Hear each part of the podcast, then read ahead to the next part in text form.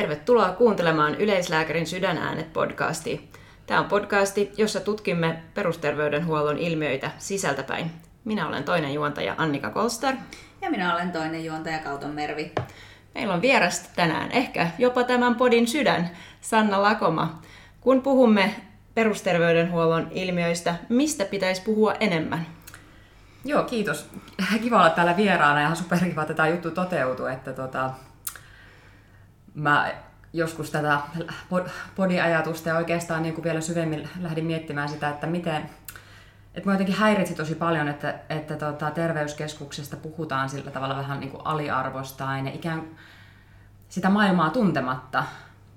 Et musta, musta tuntuu, että niin kuin ihmisillä ei ole jotenkin sellaista kosketuspintaa siihen, että mitä se terveyskeskuksen arki on. Että oikeasti, eikä mullakaan joskus ollut, varsinkaan, varsinkaan ennen lääkistä tai vielä lääkiksen alussa, että jotenkin terveyskeskustyö on oikeasti tosi paljon kuulimpaa kuin se, mitä se ehkä näyttää. Että jotenkin tuntuu, että, että jengi ajattelee, että siellä ne arvauskeskuksessa ekkot jalassa vaan niin kuin painaa. Että et, et sitten ei oikeasti käsitystä, miten laajaa ja monipuolista se työ oikeastaan on. Niin jotenkin mä halusin sitä, haluaisin sitä nostaa enemmän esille.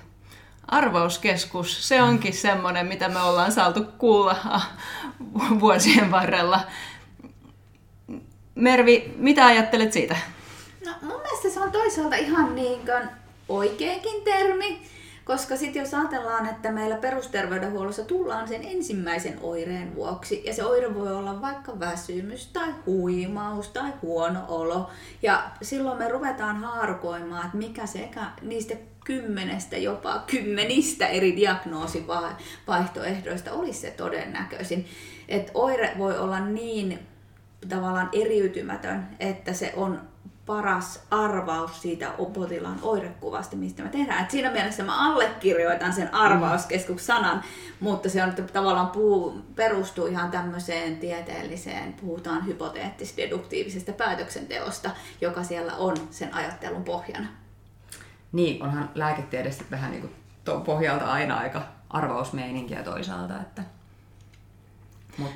Ja se on onkin ollut mielenkiintoista nähdä, miten lääketiede on kehittynyt jo ihan oman uran aikana viidentoista vuoden ajan. Eli asiat, jotka olivat silloin ikään kuin totta, onkin nyt kumottu. Ja, ja tutkiminen ja, ja asioiden kehittäminen on asia, josta tulemme tämän podijakson aikana ke, puhumaan.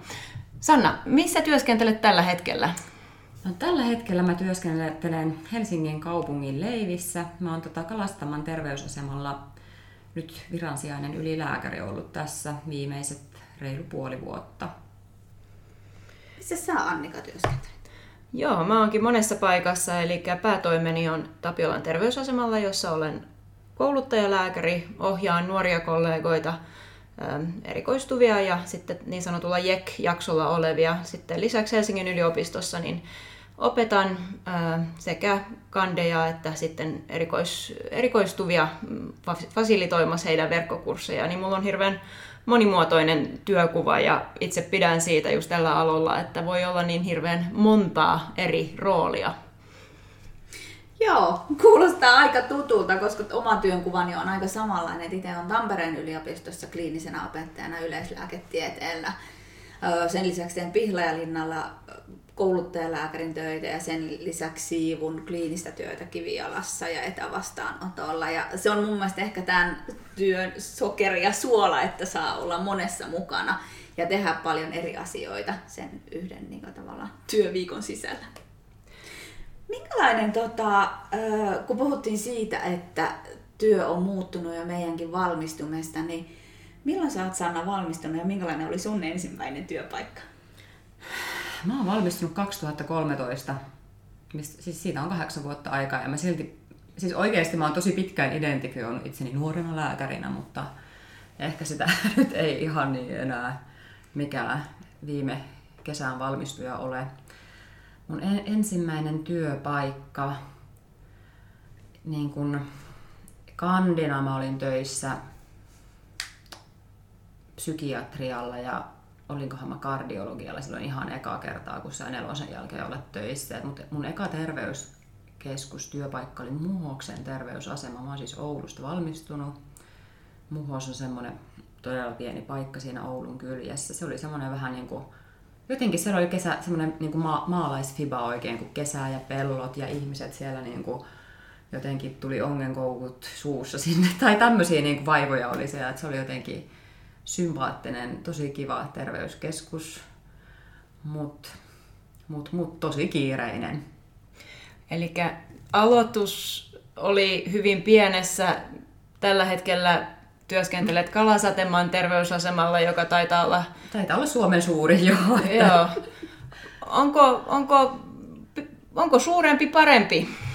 No siis, no, jos multa kysytään, niin tota, kyllä mä niin kuin, jos mä mietin, jos miettii niin kuin Helsinkiä, niin tämähän nyt on tosi tällainen niin kuin varmasti jakaa, jakaa mielipiteitä, että kyllähän nyt lähipalveluita tietysti tarvitaan, että siitähän ei, ei niin kuin pääse mihinkään. Ja, mutta sitten jos miettii tällaisia niin kuin paljon palveluja tarvitsevia ihmisiä, joilla on tosi paljon eri sote-palveluiden käyttöä, niin kyllä mun mielestä se on hyvä, että, että he hyötyy semmoisesta, että on tällaisia suurempia sote-keskuksia. Siis Kalasatamahan ei ole pelkästään terveysasema, vaan se on terveys- ja hyvinvointikeskus, missä on niin kuin montakohan toimia. Siellä on suun terveys ja psykiatria ja päihde ja maahanmuuttoa, sosiaalityötä, että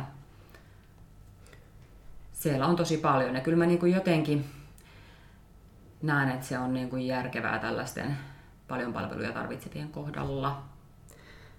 Toi on mun mielestä tärkeä pointti, koska monesti kun puhutaan terveyskeskuksesta, niin ajatellaan, että lääkärin pääsyä, lääkärin vastaanottoa, mm-hmm. mutta kuten mainitsit, niin meitä on, on siellä paljon enemmän kuin lääkäreitä, ja se moniammatillinen työ on hirveän isossa osassa niin. roolia. Kyllä se on, ja sitten tavallaan, niin kuin, kyllä mä jotenkin koen Kalastamassa sen, että okei, nyt mulla ehkä, mä olen vähän niin kuin, miten bias tämän asian suhteen, että, että mutta et, se, että ne sote-ammattilaiset oikeasti on siellä niin kuin samoissa tiloissa, niin se, se on tosi suuri etu. Et sit se, niin, en mä ennen tiennyt, mitä tekee joku sosiaalityöntekijät tai et mit, mitä kaikkea heidän palveluvalikoimaan vaikka kuuluu. Ja sitten jotenkin se konsultointi on paljon helpompaa, kun sä tiedät, että hei, että siellä on se Liisa, että mä voin vitsin laittaa sille Skype-viestin tai jotain. Että... Ja se ei jotenkaan ehkä hahmotu ennen, ennen kuin on sitten siellä töissä. Välttämättä siellä opiskeluaikana, vaikka sitä käytäisi moniammatillisuutta mm. sitten kuitenkin läpi. Minkälainen työpaikka sulla oli, Annika? Eka työpaikka. Joo, jos ihan ter- ensimmäinen terveyskeskusjakso, niin tosiaan valmistumisen jälkeen niin olin varma, ettei ainakaan yleislääketiede. Öö, ensimmäinen työpaikkani ei kumannut sitä ajatusta. Ja mä muistan ensimmäisiä potilaita, joka tuli... Edellinenkin tota, lääkäri oli ollut silloin, valmistun kaksituhattakuusi, niin puhuttiin eurolääkäreistä, eli teki tätä pakollista ää, pätkää, mitä itsekin, itsekin sitten tein. Ja potilas, joka tuli ihan niin kuin esittäytymään ja kertomaan, että hän on tämä ja hänellä on ollut, se itse asiassa oli semmoinen pitkäaikainen kipu, ja nyt hänen lääkitys on saatu kuntoon ja hän voi hyvin. Ja hän halusi vaan varmistaa, että et hän mene niin kuin sörkkimään tätä hoitoa. Eli sitä jatkuvuutta, mitä potilas tarvitsee, niin siinä myös huomasin, että siinä kun potilaan mielipide ja potilaan vastuu, kun hän oli saanut avun ja tilanne toimii, niin hän halusi vielä tulla varmistamaan, että eihän tämä uusi lääkäri nyt sitten niin kuin keksi, että pitää nyt kaikki lääkkeet lopettaa. Että se oli mielenkiintoinen kokemus. Ja Ja ehkä itse sain myös semmoista kuvaa siitä potilaan roolista, että se ei ole aina niin, että lääkäri tietää paremmin. Sä oot, Sanna, kirjoittanut tästä niin kuin potilastiimin jäsenenä yleislääkärikirjaan. Aa, joo. Täällä nyt luurangot paljastuu kaapista näköjään. Miten, miten kuvailisit tätä asiaa? Aa. No tuossa varmaan tuossa sun esimerkissä tuli aika hyvin, hyvin myöskin sitä ikään kuin potilaan osallisuutta kuvattua, että, että, että ehkä se lääketiede, mitä niin kun, jos mietitään erikoissairaanhoitoa ja tällaisia spesi, niin kun, mitä saa, erikoisaloja ja sellaista niin kovaa lääketiedettä, sehän pyr, niin kun pyörii siellä diagnostiikan ja tällaisten, niin kun, että miten sä niin kun hoidat sen homman niin kun purkkiin lääketieteellisesti, mutta sitten sillä ei oikeastaan hirveästi väliä, että mitä, vaikka me tehtäisiin kaikki tutkimukset ja määrättäisiin kaikki mahdolliset hoidot, että, että jos se potilas ei sit toteuta niitä, että siitähän se tavallaan lähtee, että potilashan se on se, niin kuin se kaikista tärkein, tärkein siinä, että mä voin tuosta niin kuin allekirjoittaa sen, että kuten sanoin valmistumisen jälkeen ajattelen, että ei ainakaan yleislääketiede, mutta sitten kun olin hetken työtä tehnyt ja, ja myös niin kuin omaisia seurannut, niin huomasin, että jos potilaalle ei kommunikoida sitä, että mikä on hänen vaivaansa, mikä on se jatkohoito, niin vaikka olisi minkälaiset isot leikkaukset, isot toimenpiteet tehty, niin se ei kanna pidemmälle hedelmää, jos hoito ei jatku. Mervi, milloin tiesit, että sinusta tulee yleislääkäri? Mä tiesin, että musta tulee, yleislääketiede on mun erikoisala käytännössä mun ensimmäisessä terveyskeskustyöpaikassa. Mä tein kaikki kandikesät psykiatriaa, mä olin ihan varma, että musta tulee psykiatri. Ja mä menin tekemään vaan valmistumisen jälkeen nopeasti ne yhdeksän kuukautta reunat pois, että sit se on nähty ja sit pääsee psykiatrialle. Ja sit mä olin siellä Nokian terveyskeskuksessa ensimmäisen valmistumisen jälkeen töissä ja sitten mulla oli ihana ohjaajalääkäri. Mä sanon tässä kyllä Paula Lehtipuu sun nimen, koska sä oot ollut mun tämmönen yleislääketieteen esikuvani.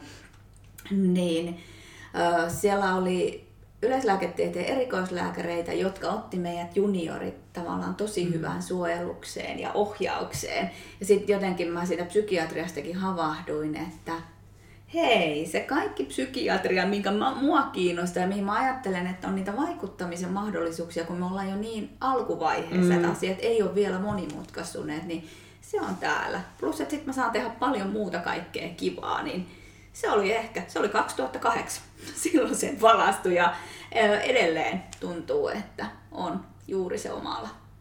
Onpa siinä kuulla. Musta tuntuu, että tuo on aika jotenkin tyypillinen niin kuin polku yleislääketieteessä, että sä vähän niin kuin aattelet ehkä jotain muuta alaa. Ja sitten, et ei, silloin kun aloitettiin lääkis, niin se kaikki oli, musta tulee kirurgi, musta tulee pediatri, mutta ei harva sanoa, että musta tulee terveyskeskuslääkäri. Ja mun on kyllä ehkä pakko tunnustaa, että mä en ehkä edes tiennyt, mikä on yleislääketieteen erikoisala. Et sitä jotenkaan ei ehkä tullut kauhean näkyvästi esiin, että oli helppo ymmärtää, varsinkin ehkä kun aloitti mm. lääkistä, että mitä on kirurgi, mitä on kyne, mitä on neurologi, mutta terminä ehkä yleislääketieteen erikoislääkäri oli paljon vaikeampi ymmärtää. Puhuimmekin tuossa alussa siitä tyypillisestä päivästä. Sanna, minkälainen on tyypillinen päivä sinun työssäsi tällä hetkellä? No nyt mä, nyt mä oon kyllä tosi epätyypillinen varmaan yleislääketieteen erikoislääkäri, koska tota, mä en tee juurikaan kliinistä työtä, koska mä oon nyt ylilääkärinä, niin mä teen ihan sataprosenttisesti hallintoa. Mä ajattelin eka, kun mä aloitin tämän pestin, että kyllä tää on mulle ihan ok. Et, ja mä, mä disclaimerina siis sanottakoon, että mä, mä kyllä halusin, tai siis ha, haluan tällaisia niin kuin, ää, terveydenhuollon suunnittelu- ja johtamistehtäviä, mutta tota, ja, mut olen huomannut, että mä kaipaan kyllä tosi paljon potilastyötä, että jos ei olisi pientä lasta, niin mä varmaan sitten jotenkin enemmän, enemmän päivystelisin tai jotain. Mutta minkälainen on mun päivä? Mä tuun töihin, mä menen seitsemän kolmekymmentä töihin, ja, koska mä haluan päästä aikaisin kotiin. Ja tota, toisaalta sitten tietysti pitää aina järjestellä kaikki tällaiset poissaoloasiat siinä aamulla. Et mä aika paljon tällaista päivittäisjohtamista teen ihan sen aamuun. Ja sitten on yleensä kaikenlaisia erilaisia kokouksia ja kokouksia. Ja ehkä jotain, voidaan jotain työ, työporukan kehittämispajoja vetää ja et ihan tällaista niin puhdasta hallintoa. Sitten mä yritän lähteä ennen puolta neljää himaan, koska mulla on pieni lapsi ja mä haluan mennä hakemaan sen päivähoidosta. Olet aika nuori erikoislääkäri myös. Tiesitkö jo alusta alkaen, että sinusta tulee johtaja?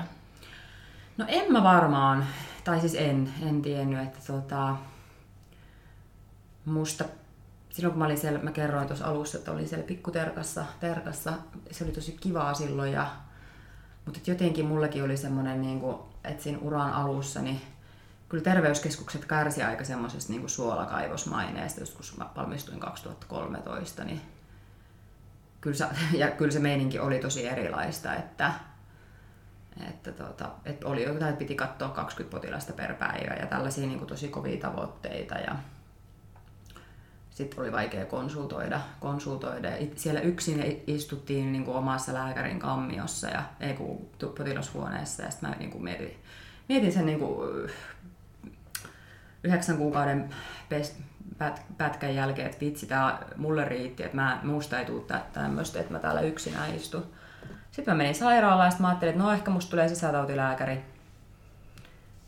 Mutta sitten mä menin opiskelemaan Etelä-Afrikkaa, tämmöistä Master of Public Health-tutkintoa, ja sitten me siellä tota, opiskeltiin tällaista niin kun terveydenhuoltojärjestelmiä ja johtamista ja suunnittelemista, ja sitten mä olin silleen, että tämä olisi se, mitä mä haluaisin tehdä.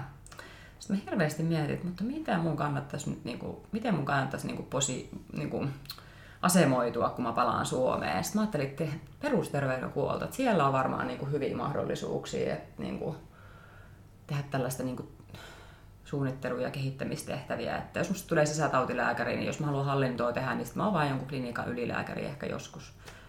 No sit mä palasin Suomeen ja menin töihin Helsingin kaupungille ja pääsin vielä tällaiseen, niin kuin, me pilotoitiin silloin tätä terveys- ja hyvinvointikeskustoimintamallia. Et me niin kuin tehtiin oikeasti tiimityötä, ja se työ oli niin kuin puolet ajasta niin kuin tapahtui tämmöisessä niin kuin tiimitilassa, ja sitten vaan puolet ajasta oltiin siellä omassa kopissa. Niin silloin mä ajattelin, että tää on niinku tällaista, tätä mä niinku haluan tehdä oikeasti niinku yleislääkärinä. Mutta toki sitten, niin, nyt mä nyt oon esihenkilönä. Että... Pitääkö mielestäsi olla erilaisia urapolkuja? Kuulostaa siltä, että se oli joku käänteen tekevä se kurssi, mitä kävit silloin Etelä-Afrikassa. No joo, musta... Ky- kyllä se varmaan niin kun... Mä just luin tota... Oliko tämä Mediuutisissa vai Lääkärilehdessä, missä oli Siun sote, Siun sote oli mm. kehittänyt tällaiset niin kuin erilaiset... Siinä urapolku. Taisi olla kliininen polku, taisi olla kehittäjälääkäri, kouluttajalääkäri ja sitten johtava lääkärin polut, missä Joo, on oli. Sitten pohdittu, että... Ja, ja eikö se kuulunut niin, että siinä oli peräti päivä viikossa aikaa varattuna niin kuin oman työn kehittämiseen, mikä mun mielestä kuulostaa aivan upealta. Kuulostaa tosi luksukselta. Helsingin kaupungillakin on muuten pakko nyt vähän, ehkä tässä pitää, voidaan editoida sitten tämä pois tästä kohdasta. Että tota, mut joo. Uh, mun mielestä noin niin kuin, tai siis toi on tosi... Tosi hyvä, hyvä idea, että, että no, noin sitä kannattaisi niin kuin jotenkin brändätä ehkä tätä yleislääketiedettä omana alana, että, kun tämäkin on aika laaja ikään kuin. Kyllä, monenlaista. Mervi, minkä, mitkä ovat niin kuin merkittävimmät asiat, jotka on muuttunut sun uran aikana? Mm, mä oon valmistunut kaksituhattakahdeksan ja tota, just jos mä mietin aina kanteelle, kun mä oon just sama ajatus, että mä oon nuori lääkäristä, mä tajusin, että mä voisin olla heidän äiti, ketä nyt aloittaa opiskelun. Se on ehkä sitten muuttunut sitä ajatusta, että mä en ole ehkä ihan nuorina tuota, lääkäri. Niin sit, tuota, silloin kun mä oon valmistunut, niin silloinhan oli siis paperireseptit ja tuli aina se paperilinkka ja sitten arvioitiin, että ehkä näitä lääkkeitä on mennyt vähemmän. Että tavallaan on paljon tullut potilasturvallisuutta lisää. Paljon tullut ehkä tilastointia lisää, ja sitten ehkä semmoinen hyvä esimerkki kertoo siitä niin lääkkeiden muuttamisesta, että silloin kun mä valmistuin, niin kakkostyypin diabeteksi potilaille oli metformiini ja protafaane oli ne, mitä käytettiin hoitoon. Ja sitten jos ajatellaan, mikä nyt on se lääkevalikoima olemassa, ja kuitenkin mulla on ajatus se, että mä oon nuori lääkäri, niin tämä on vähän ristiriitaista siihen.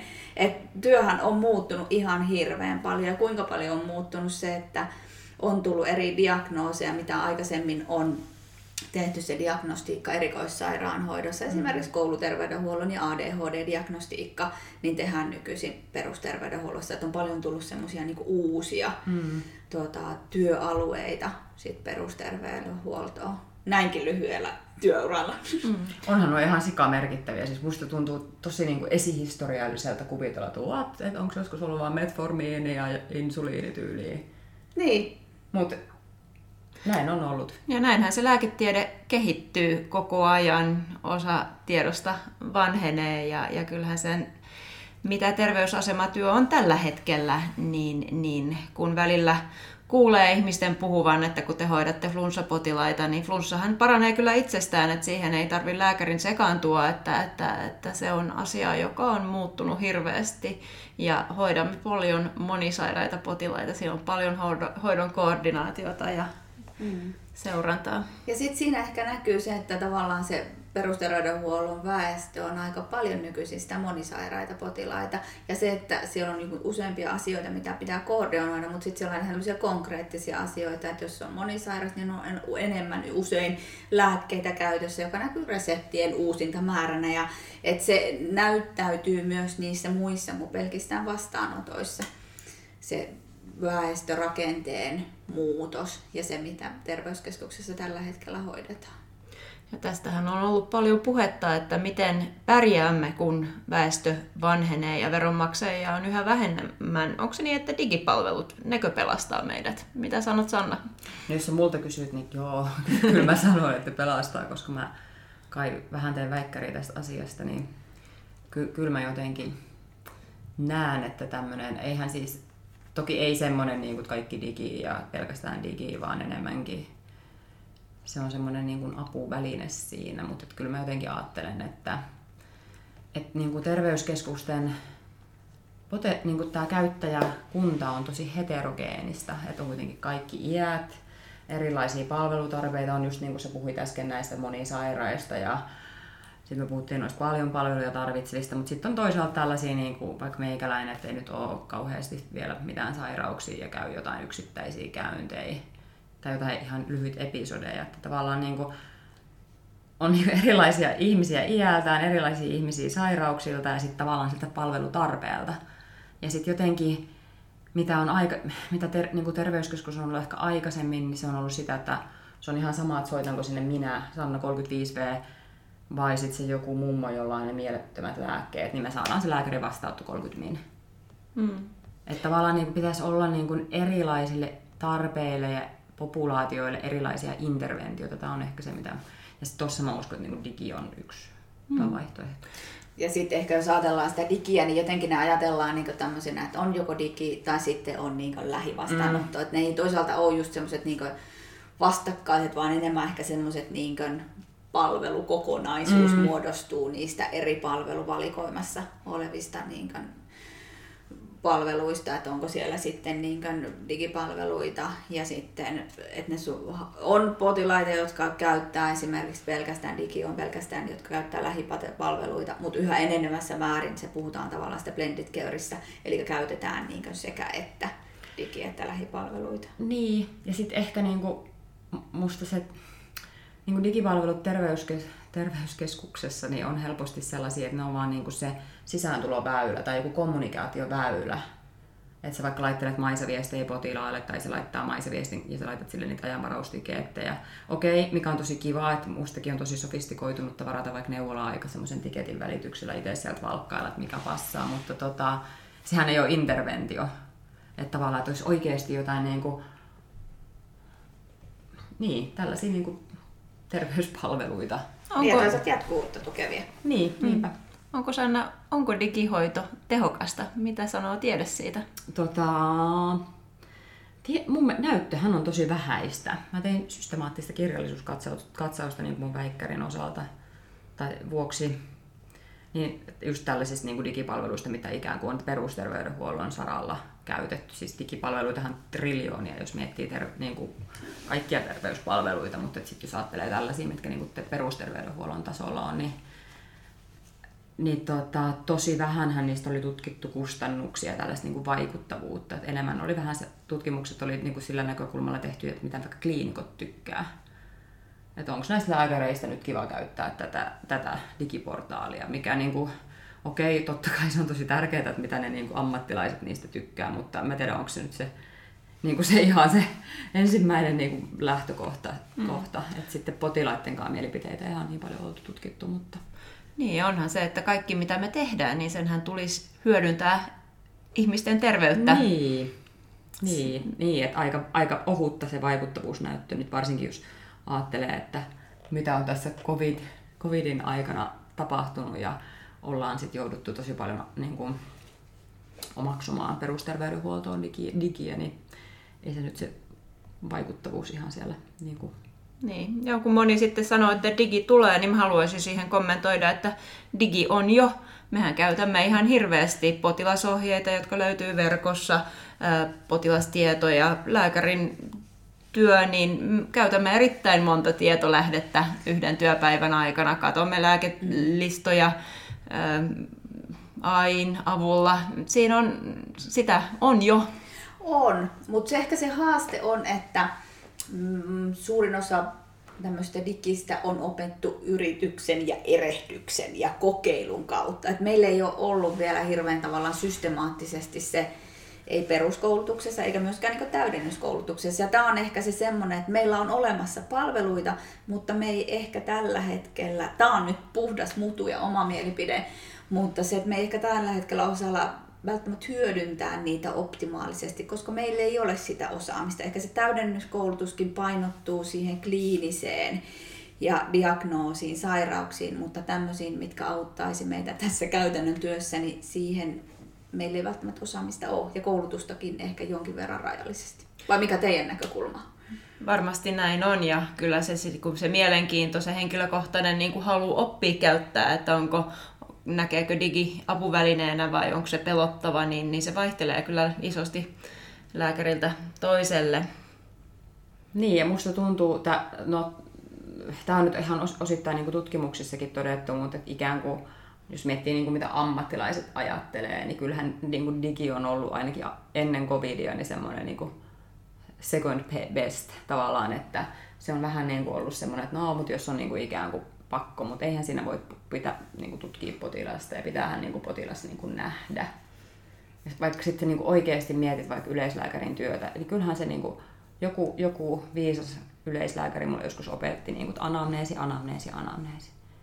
Joo, eli esitiedot, esitiedot, niin, esitiedot. Just näin. Että tavallaan, et, ja se, sehän on mitä sä voit niin kuin jossain etävastaanotossakin tehdä, että tavallaan niin kuin, mä haluaisin kuitenkin korostaa kyllä se, että, että uskon myös, että monta asiaa voidaan hoitaa etänä, ne voi täydentää, mutta esimerkkinä muistan yhden, yhden rouvan, joka tuli tykyttelyn vuoksi, ja kun kuuntelin sydäntä, niin hän sanoi, että tytär ei ikinä soita. Ja varmaan se huoli, se suru olikin yksi syy, miksi oli oiretta, ja se, että hän sai sen sanoa, niin se ei olisi varmaan tullut digipolulla ilmi, että uskon vahvasti siihen, että tarvitsemme läsnä, läsnä vastaanottoja, mutta niin kuin, kuin tässä tulikin ilmi, että ihmiset ovat erilaisia ja heillä on erilaiset tarpeet. Ja siitä jatkaisin hieman, hieman eri aihetta hipoen, eli puhutaan siitä, että lääkärit viihtyvät paremmin siellä, missä ihmisillä on jo asiat paremmin. Englanniksi puhutaan niin sanottu inverse care law, eli lääkäripula on suurin siellä, missä hätä on suurin. Sanna, voitko kommentoida tätä? Joo, no, noinhan se niin kuin varmasti on, miksipä muuten olisi niin kuin yleislääketieteessä niin, tieteessä niin suuri, suuri tämmöinen niin kuin lääkäripula ja sitten psykiatrialla ja toisaalta sitten yksityiselle hakeutuu aika moni, moni töihin, että, että, että mä oon semmoinen public health-tyyppi, että mä jotenkin tykkään, että mä haluan olla julkisella töissä nyt kop kop. Katsotaan kohta, mä oon tuolla mehiläisen leivissä, no joo ei, mutta tota, niin, Har, tosi, tosi harmi, mm. koska... Mm. Mitä sä oot Mervi mieltä, onko meillä lääkäripulaa?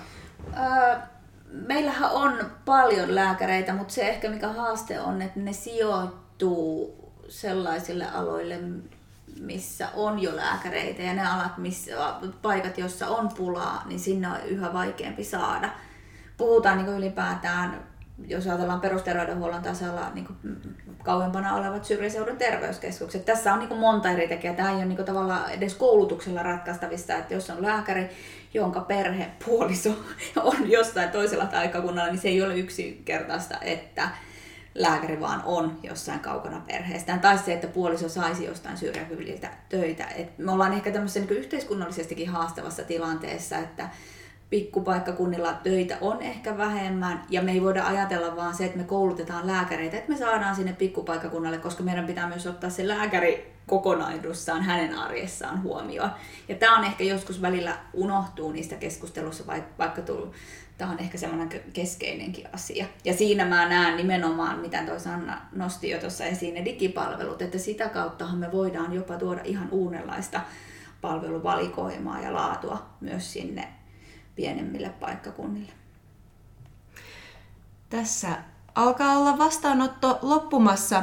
Mervi, kun huomaat vastaanotolla, että aika nyt tässä rientää, onko sinulla joku vakiolause, millä lähdet tätä vastaanottoa päättämään?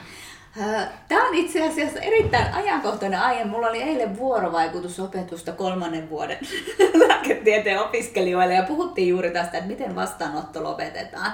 Vuorovaikutusopetuksessa opetetaan, että lopuksi kysytään vielä, että onko vielä jotain kysyttävää. Ja tämä herätti hyvän keskustelun siinä, että sitten kun tavallaan se luottamussuhde rakentuu sen koko vastaanoton ajan, ja sitten varsinkin jos on ollut uusi lääkäri eikä aikaisemmin tavannut, että tämä on tietyllä tavalla kaksiteräinen miekka. Se voi herättää sen ajatuksen, että nyt mulla on turvallista tuoda joku muu asia. Ja sitten taas tulee itsellä se turhautuminen, että ei pystykään ottaa siihen kantaa. Niin ehkä sellaisia, mitä mietittiin, että voiko kysyä niin, että onko tähän asiaan vielä jotain, mitä haluaisit sanoa lisää tai kysyttävää tai epäselvää. Tai mentäisikö me tämmöisellä suunnitelmalla? Kuulostaa Elikkä... aika hyvältä, niin tästä voisi jatkaa. Sanna, onko jotain, mitä haluaisit vielä lisätä? No, no ei nyt varmaan, varmaan. Tässä on me aika monta asiaa, asiaa riipaistiin, ehkä vähän, tai raapaistiin pintaa, mutta ei kauhean syvälle vielä kaikkiin. Tämä on niin laaja tämä yleislääketieteen kenttä. Ja onneksi meillä on monta jaksoa vielä tulossa. Tulemme puhumaan enemmän johtamisesta, sote-uudistuksista, kouluttamisesta, mitäs tutkimuksesta, muut? Päivystämisestä, koko kentästä. Koko kentästä. Mutta Sanna, yksi kysymys minulla vielä. Tiedän, että harrastat juoksua ja etenkin eikö vaan polkujuoksua. No mä oon kyllä tämmönen katumaraton tyyppi. Aivan. Mut juoksua, juoksua. Mitä juoksua on opettanut? Semmoista, mitä pystyy lääkärin työssä hyödyntämään. No kai se opettaa semmoista, että, että vaikka tuntuu paskalta, niin jatka vaan, että kyllä se kohta helpottaa.